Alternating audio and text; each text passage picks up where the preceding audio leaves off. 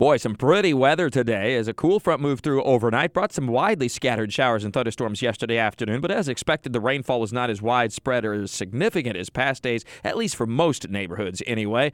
And today, lower humidity and temperatures for this time of year mild will only top out in the mid to upper 80s. That's a bargain. The average high is now up to 90 degrees. The beaches will only be about 80 to 85 with a pretty decent breeze off the ocean in the afternoon. So this is a spectacular end of the work week and a great chance to get outdoors and not just sweat right when you step outside.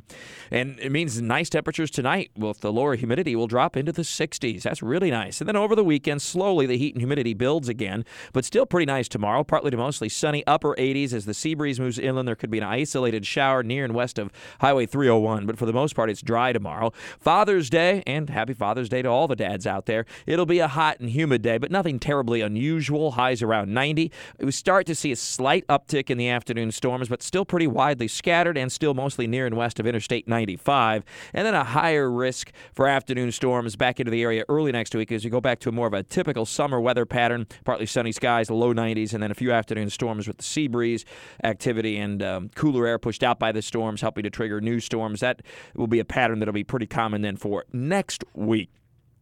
In the meantime, many spots have received at least one to two inches of rain, and in some cases, three to five inches of rain since Friday, as we finally turn the switch on on the wet season. Although it's kind of sputtering again now. We'll have a few days without any rain, but most places can now take that to some degree at least, as long as we don't go back to the real long stretch of hot, dry weather like we had the last few weeks. And, um, welcome rainfall and so we'll try to build on that again next week. In the tropics we don't have areas any areas of concern across the atlantic basin. There continues to be a hurricane over the northern arabian sea off the coast of India. More on that in Talking the Tropics with Mike, WOKV.com and ActionNewsJax.com. And if you're headed to the beaches this weekend, a lot of outdoor activities too, of course, and plenty of, of, um, of course, uh, activities with Dad on Sunday. You're looking at a partly sunny sky for the beaches, partly to mostly sunny. Temperatures in the 80s for Saturday and Sunday. Not bad. Decent breeze off the Atlantic tomorrow uh, as well. There will be a little bit of a rip current risk with onshore flow, but you should always swim or surf near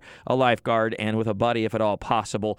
Uh, looking at a water temperature that's about 82 or so. Seas will average about one to three feet. Uh, good looking beach weekend. Sunburn times down around 10 minutes, so make sure you have that sunscreen on and apply and reapply.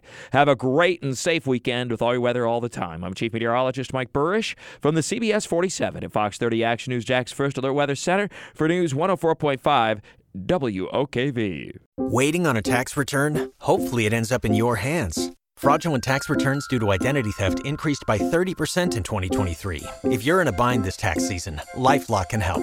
Our U.S.-based restoration specialists are experts dedicated to helping solve your identity theft issues. And all LifeLock plans are backed by the Million Dollar Protection Package. So we'll reimburse you up to the limits of your plan if you lose money due to identity theft. Help protect your information this tax season with LifeLock. Save up to 25% your first year at LifeLock.com slash aware.